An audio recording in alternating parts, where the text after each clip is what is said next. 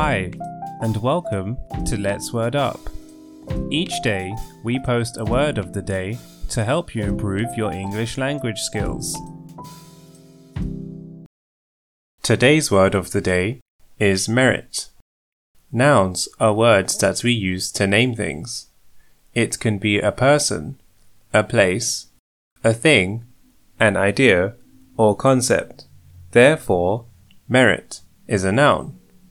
Merit has five meanings. Firstly, it is the quality of being particularly good or worthy. Secondly, it is a good feature or point. Thirdly, it is a passing grade in an examination that denotes above average performance. Fourthly, in law, it is the intrinsic rights and wrongs of a case.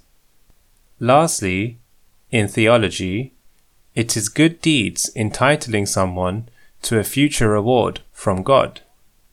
An example of the word merit used as a noun in a sentence would be The studio was known for creating films of an outstanding merit.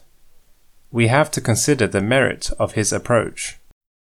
She was on track to pass with a merit, but she planned to study hard and get a distinction. The plaintiff side has the task of arguing the merit of their case, or the role of human merit in Christian life is a point of dispute between Catholics and Protestants. Merit can also be used as a verb, meaning to deserve or be worthy of reward, punishment, or attention. An example of merit used as a verb in a sentence would be I think that this will merit further investigation, since the details aren't adding up. Or, after careful consideration, she came to the conclusion that their actions didn't merit punishment. Synonyms include excellence, goodness, advantage, benefit, warrant.